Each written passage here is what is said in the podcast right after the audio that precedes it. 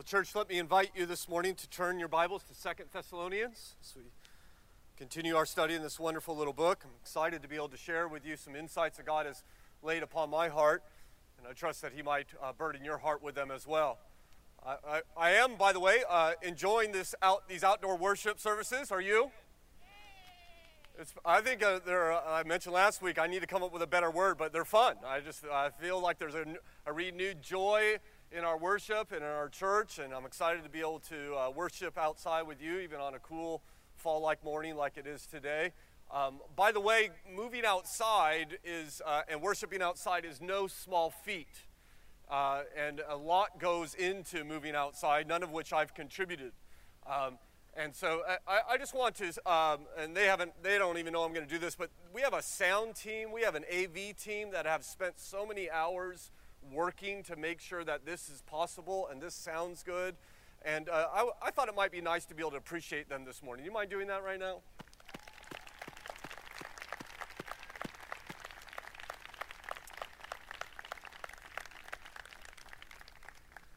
Also, I'm excited to let you know that, that next Sunday, God willing, uh, is going to be a special day in the life of our church.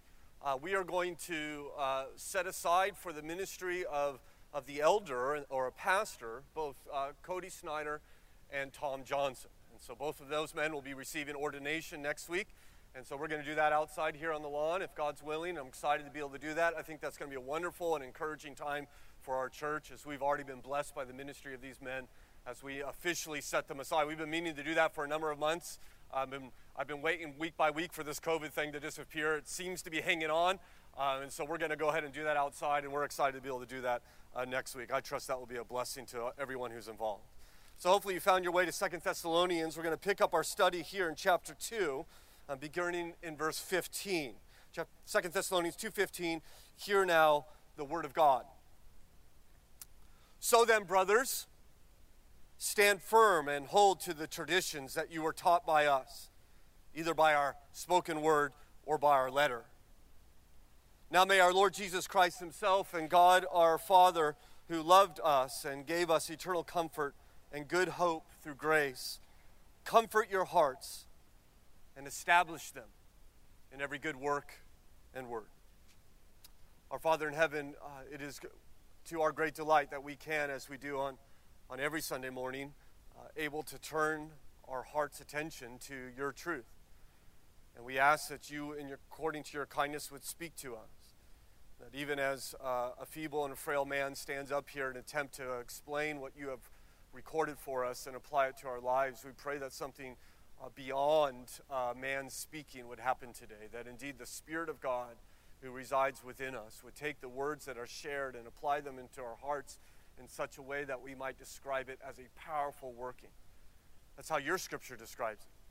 And so we long for nothing less this morning than for you, the God Almighty, the Lord of heaven and earth to work in our lives in such a way that we might be encouraged and filled with hope and more and more molded into the image of Christ, that we might be more faithful to the great calling to bear the image of God.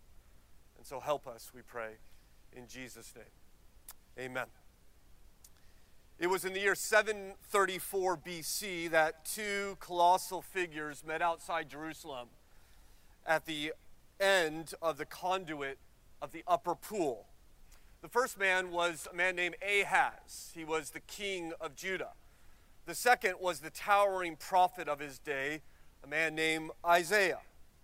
And they gathered there to speak of this the crisis that was facing Judah and in particular King Ahaz, that the, the nation of Judah was being threatened by the enemies to the north. And so Ahaz was planning to enter into an alliance with the superpower of his day, the nation of Assyria. And yet, to do so would have required Ahaz to worship Assyrian gods. And so Isaiah met him out there at, at that very public place, prophet and king. And Isaiah exhorted Ahaz to stand firm in his commitment to the Lord himself. In fact, he warned of the disaster that entering into this pagan alliance would bring, saying, If you do not stand firm in your faith, you will not stand at all. Well, sadly, if you know the story, Ahaz would not. He would go ahead, would not stand firm, that is. He would join an alliance with Assyria, and immediately it seemed like it worked out. Assyria defeated Judah's enemies, but not long after that, Assyria um, took over Judah made it a vassal state, and just as Isaiah had warned, bringing in their pagan idols into Jerusalem, God's holy city. I mention that story because it seems like the Thessalonians are facing a similar threat. They're facing a similar enemy. And Paul has warned them, as we've seen in our, our study of this book, of a coming man of lawlessness and, a, and, a, and even uh, the present spirit of lawlessness that's already at work, as he says in verse 7. He spoke of a great tribulation and a great apostasy to come and a great persecution. But of course, all of that is taking place to some degree right now. And so, Paul, like Isaiah before him, exhorts the Thessalonians, as you see in verse 15, to stand firm in their faith, to rely upon God to save them. And so, we saw, in fact, the great work that God had done to save them. We considered that last week, we did not as Paul pointed to them that, that God worked even before time and is working even now and will work through their life and even to the very end in order to save them. That God has uh, loved them and God has chosen them as God has called them through the gospel and God is sanctifying them through the Spirit.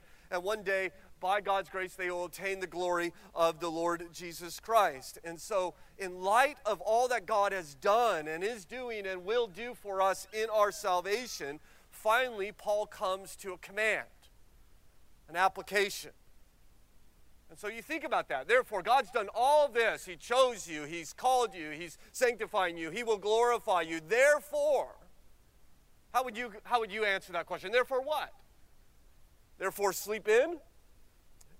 Therefore, relax. Therefore, take it easy. God's got it all. He's taking care of it all from the very beginning to the very end. God's got it. So, therefore, uh, just go with the flow. Notice what he says there in verse 15. So then, brothers, stand firm, brace yourself, endure. As Paul moves from this impassioned thanks to God for the work that he has done, and now this earnest exhortation to stand firm. Of course, we've already seen the opposite is happening in the Thessalonians' life. If you remember in verse 2, he says, Brothers, don't be quickly shaken in mind or alarmed and about all this false teaching that is circling around you. They've lost their stability, they're, they're, they're wobbling in their faith. And so Paul comes and he begins to exhort them. He's trying to stabilize them, trying to firm them up so that they will not be blown over. In fact, there's a number of things that are threatening to blow over these Thessalonians. We saw in chapter 1 that they're being persecuted.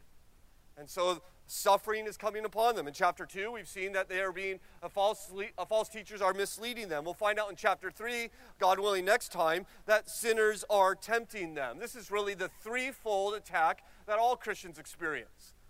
Christians experience physical attack, that is suffering. We experience intellectual attack, that is heresy. We experience moral attack, that is temptation. These three uh, opponents continue to come upon Christian- Christians. And so that we live in many ways, and perhaps you experience it even today, in a vicious tornado of sin and heresy and pressure that is threatens our stability, threatens to undo us, threatens to blow us over. I think there's great relevance, therefore, in these verses for us today. We have temptations that seek to pull us away. There's false teaching abounds in the Christian church. Whether it's the, the, the health and wealth gospel or it's Protestant liberalism, uh, false teaching is everywhere, even within Christianity. And then perhaps most, uh, of the greatest pressure in which we face is, is the opposition from the world that we continually face. I, I, don't, I don't think this is any news to you, but the world does not like what you believe, and increasingly so. I read an interview about a year ago from an English pastor who said that in England, about 20 years ago, Christians were considered by the, the, the culture at large silly and foolish people to be pitied. He says today, we're considered evil people to be opposed. And this pastor said, America, you're a generation behind us. Perhaps the world thinks of you as foolish and silly people to be patronized and pat on the head and, and the object of their jokes. But there is coming a day in which, which that tolerance, if you will, will, will fade away and you will no longer be considered simple people, but rather evil people that we should oppose and stand in opposition. In fact, I think that day is already arising, arriving here upon us. We already feel that pressure. We are on that trajectory, certainly. There is a great pressure in our world to deny our truth There is a great pressure upon us to deny our theology. The world is yelling at us to get with the times, to, to get on the right side of history, to come and get up to date. We constantly hear this over and over again. And so, the question that I think is going to be before us over and over as we live this Christian life is when we come to the Bible and it says, Listen, I'm supposed to be generous, I'm supposed to be sacrificial, yet I really want, you know, my powder room really needs to be updated. And the question before us is, Will I stand firm? Will you stand firm? The Bible says that Christians are to only marry Christians, according to verse uh, 1 uh, Corinthians chapter 7. And yet, many times people fall in love with a non Christian. The question is, will you stand firm at that time? I talk to you teenagers and you young adults, you college students. The Bible says you're to be chaste till you're married, you're to be pure. And yet, how many times do we fall in love? And the question arises before us Will I stand firm? I'm supposed to love my wife as Christ loves the church. I'm supposed to remain committed to her, but you know, I'm just not happy anymore. Just, it's just not working for me, me anymore. The question is, will I stand firm? Will you stand firm when what you want contradicts what the Bible says? And Paul writes to these wavering Thessalonians says, Stand firm, reminding us perhaps of what Jesus said do not be like re- weeds, reeds shaken in the wind, but rather be rock like and immo- immovable. Stand firm. So then, brothers, stand firm. The question then that might arise is how? How is it that we can stand firm in the midst of the pressures we face? I think Paul lists for us four ways, according to this passage, on how the Christian can find stability in a world of pressure and trouble. The first you'll see is that we should embrace Scripture. The first way to stand firm is to embrace Scripture. For note what he says there in verse 15. So then, brothers, stand firm and hold to the traditions that were taught by us, either by our spoken word or our letter. Hold to the traditions. Now, when he, Paul says traditions, he's not, he's, you know, I ask my kids, what do you, th- what, when I say tradition, what do you think of? They think of Christmas, okay? Does that come to mind? Paul's not talking about the annual fruitcake, okay, when he says hold to the traditions. He's not talking about choir robes. He, he, he's not talking about church potlucks, though I, I'm, I look forward to that day. Remember potlucks? Remember we used to have those things? That'll be a great day when we have it, but that's what Paul's talking about. He's not talking about what we might call ecclesiastical traditions, theologies created by the church, uh, not found in scriptures, purgatory, penance, and so forth, that some people will argue for. He's not talking about that. When he says traditions, it's actually a technical word for the body of truth that, that he has given them. He'll use this phrase a number of times the traditions which I have imparted you. And so we think about the, the body of doctrine that the, the apostles have left for us. The, sometimes it's called the apostolic teachings or the apostolic traditions. You say, where do we find these traditions? Well, it's right here. You find it in the New Testament. You, this is where the apostles have passed pass this down. Of course, the New Testament was not written yet when Paul was writing Second Thessalonians, the third oldest Christian book we have. The only other books out there were Galatians and, of course, First Thessalonians, which is why Paul says the traditions that were taught by us, either by our spoken word, my teaching, or our letter, that is, referring to First Thessalonians. And so they have received this traditions, and he says you need to hold on to them. So I exhort you, Christians, we need to hold on to the Scripture. We need to hold on to the traditions that we have received. And you think, may think that sounds obvious, but I'm afraid it's not. As I've already mentioned, so many churches in our day are abandoning the scripture, are abandoning the tradi- traditions which are taught by it, right? And there's always these modern ideas and these modern ethics that run contrary to the Bible. And, and the, the world today is telling us, as I've already said, to get with the times, to be inclusive, to open your mind to new ideas. And so we might ask, why not, why not have female pastors? We might ask, why, why not embrace same sex union? We might ask, why not redefine God as the largest Presbyterian denomination in America has, as not just Father, Son, and Holy Spirit, but also referring to Him as Mother, Daughter, and Holy Womb? Why not? Why don't we do those things? Because the Scripture doesn't teach them. We must hold to the scripture.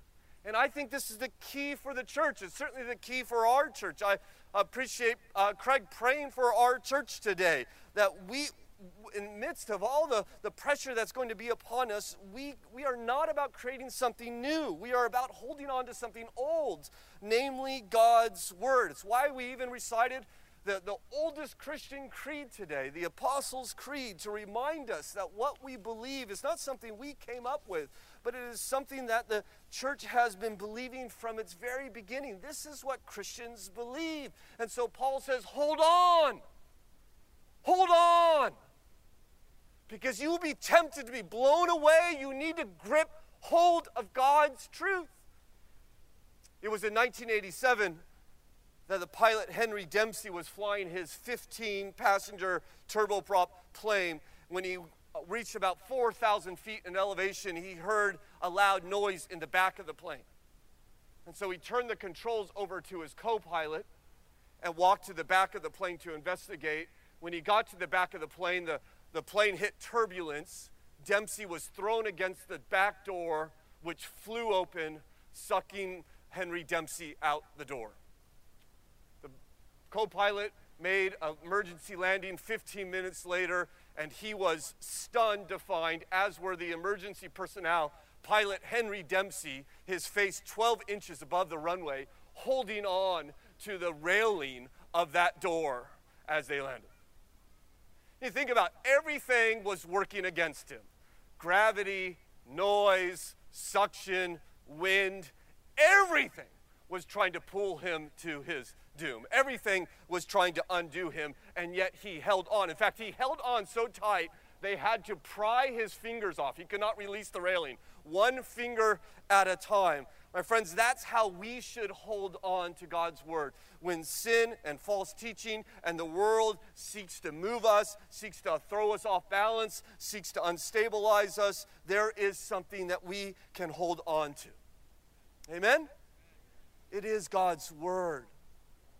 And therefore, what we must study it and learn it and listen to it and discuss it and memorize it and meditate on it and apply it to our lives so that my brothers stand firm, Paul says. A second way in which we stand firm, I would suggest that Paul teaches, though it's a minor point, is to commit ourselves to the church. It's not a minor, that's not a minor point. It's a minor point in this text, but it's a very important point in Scripture. That we ought to commit ourselves to the church. You notice, I just simply want to point out something that Paul has been repeating throughout this letter the way he refers to the Thessalonian believers. He says there in verse 15, does he not? So then, brothers. Brothers. He calls them brothers. He did so in verse 13 as well, you see, but we ought always to give thanks to God for you, brothers. In fact, if you look in chapter 1 and verse 3, he says the exact same thing, but we always give thanks to God for you, brothers. He'll say in chapter 2, verse 1, now concerning the coming of our Lord Jesus Christ and our being gathered to him, we ask you, brothers. In chapter 3, verse 1, he says, now, brothers, pray for us. In chapter 3, verse 6, chapter 3, verse 13, again referring to them as brothers. You are my brothers. That, in other words, they are family. They are family. There is a community of God's people, the family of God in the church. And I, I, I think what the scripture teaches us is that the family of God is not optional, that we need each other. We need to be part of the church. I mention this because I find that so many people in our day seem to be uh, attached to Christ and yet feel free to be unattached to the local church. And what they become, as Scripture teaches, just wandering sheep without the protection of shepherds, without the protection of a herd. And, and it's an extremely dangerous place to be. I think when people walk away from the church, they are, they are either walking into sin or headed that direction. And you know people that have walked away from the Lord, have lost their footing, and no longer stand firm. It begins first when they begin to disassociate themselves from the very people of God. We need the church. The church helps us to remain firm in the truth that we have. I was uh, sad to read a recent study of evangelicals reported two, fa- two things. Number one, 62% of evangelicals believe the Bible is the highest authority for what I believe. Okay, 62% says, yay, yay, Bible, that's my authority. 50%, same study, agree with this statement. the Bible is written for each person to interpret as he chooses. Right? So you, you put those together. The Bible is my highest authority, and the Bible means whatever I want it to mean. You see, you see the discontinuity there, I hope. Right? The Bible does not mean whatever you want it to mean. It means what it means, which actually is quite, quite often in opposition to what we want. This is why we need the church. We hold to the traditions of Scripture as a family. The church becomes the interpretive community as we come to the Bible together right? And so we, we interpret Scripture through the help of authorized pastors, through the help of, of Sunday school teachers and uh, brothers and sisters in Christ as they guide us in our understanding of Scripture and we guide them. In other words, we're not to study Scripture simply in isolation. Now, I love, by the way, I love private Bible study. Please study the Bible on your own. But that, if that's all we have, is all you have is your own private Bible study, you are far more prone to misinterpret Scripture and therefore we need the checks and balances of the very people of God. And so I would encourage us to stand firm by being committed to God's people. I'm excited for this new members class. Once again, this Saturday, that, uh, Cody is going to be teaching that. And if you're interested in membership, what does it mean to be part of Hamilton Baptist Church? I would encourage you to be involved in that class. I think this is a great help for us in standing firm. The third thing that Paul tells us that we should stand firm is that way in which we can stand firm is that we can be comforted by hope. Notice Paul pivots in verse 16 as he goes from exhortation to benediction, or we might call it prayer. He says, Now may our Lord Jesus Christ Himself and God our Father, who loved us and gave us eternal comfort and good hope, comfort our hearts and establish them in every good work and word. So it's interesting, isn't it? Because in verse 15, he appeals to them to stand firm. And now in verse 17, he's praying to God to establish them or to, to help them to stand firm. So, first a command to stand firm, then a prayer for God to do it. Which is it? Do I do it or does God do it? Of course, it's both, isn't it? We see this over and over again in Scripture that though we obey God, we do not do so in our own strength, but we do it through the enabling of God and the strength that He provides for us.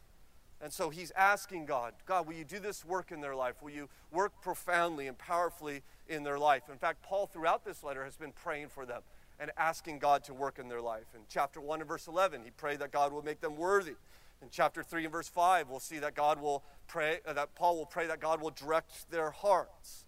And now here he's praying that God would comfort them and establish them. I mention that because sometimes I hear this idea that uh, uh, spoken by well meaning people and the, the quote is something like this Prayer doesn't change God, it changes me. Have you heard that? Prayer doesn't change God, it changes me. That is, when I pray, um, God's not really going to respond to my prayers, but I'm going to I'm going to be impacted by relying and depending upon the Lord. And certainly, prayer should and does change us. But I just want to be clear that's not a biblical idea. Paul is asking for God to do something in response to his prayers. He is praying, God, will you act? Will you Will you respond to what I'm saying? So when we pray, for instance, excuse me, I have a guest here. Um, when we pray that God will give us safe travels, we're asking God to do something. We're asking God to work in our, our will, that we're not foolish and text and drive. We're asking God to work in providence, that we miss the nail. We're asking God to help us be alert. this is going to be fun, isn't it? Um, we're asking God to help us be alert for the, the driver. We want God to work. God, do things in order to keep us safe. This is, uh, uh, this is what Jesus did. When, when the night before Jesus was crucified, Simon Peter was facing a great temptation, wasn't he, in order to lose his stability, in fact, even lose his faith. He was facing the opposition of persecution, opposition of the world, the pressure of the world, and the question would, would he stand firm? Jesus, aware of this was happening or going to happen, pulled him aside before it even did, and he says, Simon, listen, I've prayed for you prayed what? Do you remember, remember what uh, Jesus prayed? That, that though you'll fail me, you're going to return to me. Right? In other words, I'm praying that you would stand firm. Right? I'm praying that your faith would not fail. And we see that though Peter stumbled, he didn't entirely abandon the Lord because Jesus prayed for them. I think Paul's doing something very similar here. Paul's praying that their faith may not fail, right? Or I'm praying that God would establish you. And in order to do so, it's very a, a, a, wonderful passage there in verse 16, perhaps even worthy of of your consideration and memorization. That he says, Listen, God has given us eternal comfort and good hope through grace. And therefore, he says in verse 17, God comfort their hearts. I love that phrase, you have a good hope. God's given us a good hope. Christians should be hopeful people, shouldn't we? In fact, I think Paul has been writing about all these wonderful things as to why we should be hopeful. God loves us, as we saw last week. He saved us, He's working in us, He's returning for us. God's going to complete what He started in us. God's going to rule over us at the very end. Christ returns. We win. We get ushered into His kingdom. We should be, of all people, the most optimistic. Shouldn't we? I mentioned that. We have a good hope. Listen, we live in a chaotic time. There's, there's not a lot of good news being reported on, on the news channels. And we should not be the people running around saying the sky is falling, running around, woe is me, isn't this awful, everything's terrible, this is the worst. We should be the people in the midst of the chaos of our day, rising above it, optimistic, not naively, but because we have a good hope. We should be the most hopeful of all people. And if when we have that hope in the midst of chaos, Paul says, listen, that hope is going to comfort you. He says that God has given us an eternal comfort and good hope, and then he goes on to pray, in light of that hope that we have, God, will you comfort them? Do you realize the, the comfort that hope can provide in a chaotic world? I mean, hope can change everything. I, I don't know if, I'm sure you have been impacted by the school shootings that occasionally and sadly happen in our land. And in particular, the one that changed my life was Sandy Hook, and probably did so because my, my brother and his family lived not far from there. And I'll, always remember as these parents were reunited. You seen, the, you seen the footage, the parents being reunited with their children? And some parents just embrace the child like they're, like they're never going to let them go. One parent in particular, I remember grabbing the child's face and staring into their eyes as if they were looking into a face that they thought they might never see again. Well, imagine the, the comfort that must have been provided for them between the time they re- reunited with their child, but they received the phone call saying, Hey, we just want to let you know your child's okay. We have him. We're going to bring him out to you soon. Right? So you haven't received the child yet, but you've received the good news. He's alive. We're bringing him, we're bringing her out to you. Does that, that hope not provide comfort to you? I mean, it changes everything, doesn't it? It's extraordinary, right? The news of hope brings great comfort, Paul says. There's a sustaining hope. My son is alive. I'm going to see him soon. Well, don't you understand, Christian? That's our hope. Our Lord is alive. Jesus is alive. We are going to see him soon. And therefore, in light of that hope, you ought to have great comfort, even in the midst of tragedy, even in the midst of chaos. It ought to give you strength to persevere, to continue to stand firm. I've shared with you before, I'm sure, the experiment conducted by Johns Hopkins University as they uh, sought to determine how long a rat could swim. And they found out if you put a rat in water, a rat can swim for about 10 minutes before it drowns. However, if you're to grab that rat, I'm sure with like some kind of tongs or something, right, and lift the rat out of the water two to three times in that first 10 minutes, the rat will continue to swim beyond 10 minutes, not for 100 minutes, not for 1,000 minutes. The rat will actually swim for 60 hours. So you go from 10 minutes, it'll swim, but if you take it out two or three times, the rat will go on to swim for two and a half days. What's the difference? Well, hope, right? That's right. Someone inserted hope into that rat's life. Now, I'm not calling you all rats, okay? But the world's going crazy. How are you going to stand firm? How are you going to resist? All the temptations in your life. How, how are you, how are you going to uh, resist the temptation and say, it's, well, I'm just going to walk away. This isn't working. I'm just going to go along with the flow as the world tells us? Well, you need hope. You need the hope that the Bible continually gives us. I ask you this morning do you have hope? Do you have hope? If you're not a Christian, I say with, with gentleness in my heart, you have no hope when you die. There's no hope for you. You might have some hope in this life. You might cross your fingers that it's all going to work out, it's all going to get better. But apart from Jesus Christ, the Bible teaches you have no hope for your future. You certainly have no hope for life after death. No hope that you'll pass through death into eternal life, into a place the Bible calls heaven, a place that Jesus called paradise. In fact, I think Paul's very clear here. He's writing to Christians. What does he say there at the beginning of, of verse 16? Look who he's referring to. Now may our Lord, our Lord, Jesus Christ, and what else? Our God, our, uh, uh, our God, our God our Father. So he's writing to people who have submitted their lives to Jesus as their Lord, as their King. He's writing to people who have trusted in the Father uh, as and God as their Father. And it's for those people who have turned their life over to Him. It's those people that the Bible says, okay, you now have great hope. This is the hope in which Jesus has secured for you.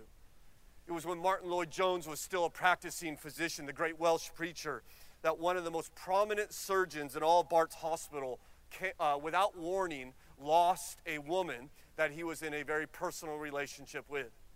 And Lloyd-Jones was surprised after her sudden death to find this mourning chief surgeon standing at his door asking if he might come into Lloyd-Jones's office and sit by the fire.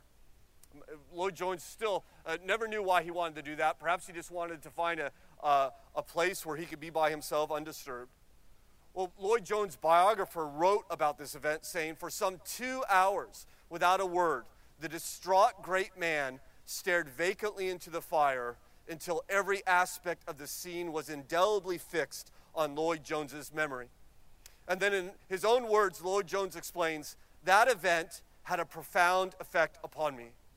I saw the vanity of all human greatness. Here was a tragedy a man without hope at all. I mean, here's a man who has reached the top of his career, the chief surgeon at a very prestigious hospital, and yet when tragedy comes, there was nothing there to support him. There was no hope. A great man without hope. I, I, I ask you, do you have hope? Do you have hope? Truly, honestly, ask yourself do you hope in this life? Do you have a confident expectation that God is, is going to take care of it all and bring you into eternity? Paul tells us how we can have that hope. You notice that little phrase there at the end of verse 16. He says that we can have this eternal hope, comfort, and good hope through grace. Through grace. If God is not gracious to us, we, we have no hope. That's where our hope is. Our hope is found in God's grace. Paul knew about grace. You know that Paul spent his early days seeking to beat and to imprison and even to kill Christians, and then he would spend his later days planting churches filled with Christians. You say, what, what accounts for the change? Well, one word grace the grace of God transformed his life. The grace of God is our standing before God, that we all, as the Bible tells us, we're alienated from God like sheep. We have all gone astray, and no matter how good or kind or noble we might be, we have all walked away from the Lord, and yet we need to be brought back to him and can be brought back only by his grace found in the substitutionary death of the Lord Jesus Christ. Christ has come into this world and he's died upon the cross for our sins, taken our place. He who is perfect bore our punishment upon himself. He lived a life that we should have lived but have not, and then he died the death that we could not die in our place. And three days later, he rose from the dead, and now he offers grace to all who would receive him if they would yield themselves to him as their Lord in faith. Grace he offers us. And it's through that grace that we have hope. And so I, I encourage you, my Christian brothers and sisters, this morning, in the midst of the storms and temptations and the difficulties of this life, we ought to live in light of the hope that we have. I appreciate the ministry of Randy Alcorn so much, who talks about our life here on this earth being a dot and our eternal life being a line that does not end. So you got a dot and a line that goes on forever. And he is dismayed, as I'm sure many Christians are, that that a, a, great deal of Christians seem to live entirely for the dot and neglect the line that goes on forever. They put all their hope in the dot. It has to go this way. The dot has to be like this. I have to have this, and I need life to go like this.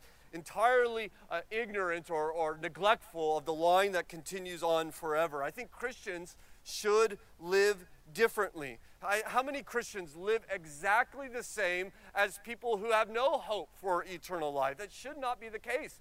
Because of our hope, should we not be sacrificial? Should we not be generous? Should we not, indeed, as Paul tells us, stand firm? So then, brothers, stand firm because of our great hope. Fourthly and lastly, you see, Paul will tell us to stand firm by being established in good works. Look at how this passage ends here when he prays there in verse 17 that God would comfort our hearts and establish them in every good work and word. In every good work and word. In other words, what Paul says is listen, don't give up doing good. Don't give up speaking God's truth. Right? Stand firm. God's going to give you the strength. God will establish you. God will provide the strength for you to continue on. So he prays, God, will you do this in life? Establish them. How many times have we seen this in a Christian's life? And we stand back and watch their life and we are amazed at the strength they have. And we might think, how can he continue to care for his parents like that in their current situation? Or how can he remain faithful to his spouse when she treats him like that? Or how can they maintain joy in such sickness? Or, or how can so and so have peace in such a time of great loss? I mean, we've seen these events, have we not? There, is one answer to that question God gives strength, God establishes us. And he does so, Paul explains, for every good work and words, which I think is a very interesting way to kind of summarize all these ideas. As we've seen in, chapter 2, Paul is talking about the context of all this is the end of human history. I mean, these are incredible, cataclysmic, cosmic realities. This is the, he's talking about the final gasp of humanity's rebellion, the powerful man of lawlessness, the great apostasy, the final clash between God and Satan. And he gets to the end and he says, Oh God, help them to do good and to speak good. It seems so mundane to me. It seems so simple to me. Right? Help them to continue to do the good works that you've laid out for them. And yet I'm reminded when Jesus spoke in Matthew 25 on that great day of judgment when Jesus says, I'm going to separate the sheep from the goats, how will he distinguish them? You remember? What will be the distinguishing marks? Well, it's good works. And these people fed the hungry, and these people clothed the naked, and these people visited the sick and the dying and the imprisoned. And Jesus will go on and say, Listen, whatever you've done to one of the least of these, my brothers, you've done unto me. In fact, not even a cup of cold water given in my name will I forget. It's just the simple godliness of the Christian people. The simple, encouraging, gospel oriented words we're supposed to have. So Christians stand firm, and your, your firmness is seen in your works. And Christ takes note of it all. In fact, he'll give us strength to do it, as he did to Ahaz's son.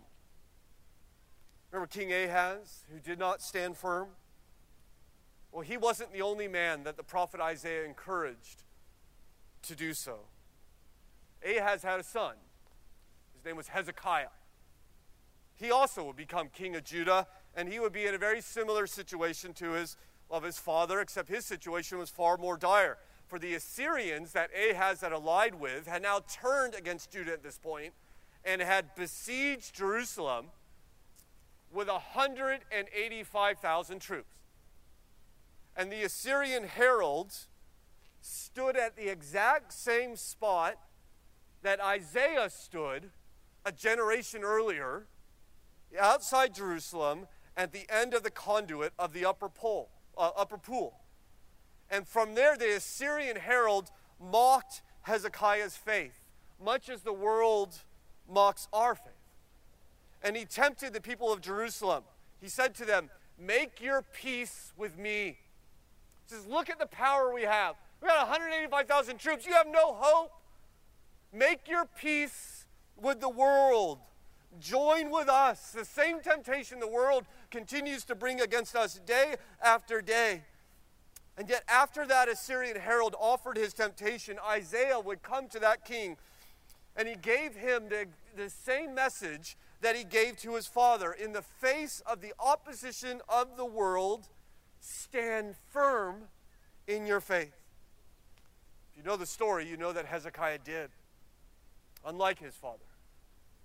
He entered the temple courtyards, and there he prayed, O Lord our God, save us from his hand. Why? That all the kingdoms of the earth may know that you alone are the Lord. And God did. God did save his people. God did defeat his enemies. And that great defeat, the hand of one angel, is simply a foretaste of the victory that Christ will bring when he comes on that great day of the Lord and he comes to defeat his enemies. Christ is returning in victory. He's returning for us. And so I tell you, Christians, this morning stand firm in the Lord. Our Father in heaven, we're so thankful for this exhortation, this timely application in the day in which we live, a day of, of trouble, a day of chaos, a day of uncertainty, and a day of increasing pressure on those who trust in you.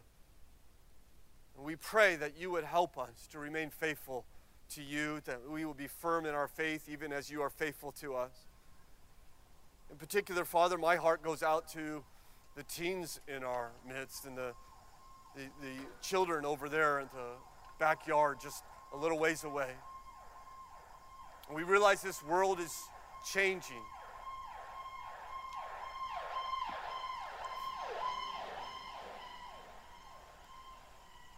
We realize that opposition only grows to your people.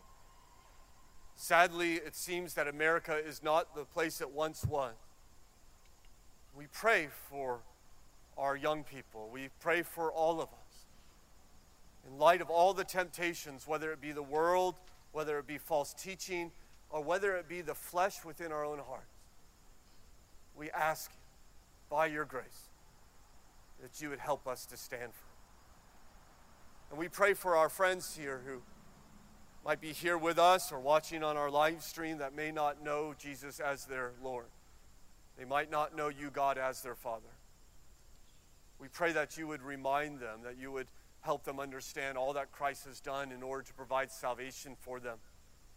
That they too can have forgiveness of sins and eternal life, that they can have the indwelling Holy Spirit of God within them if they would yield their life to Jesus Christ in faith that you might even work in them even now, Father, that you might call them through this gospel and that they might surrender their lives to you. For we ask it in Christ's name. Amen. Amen. We invite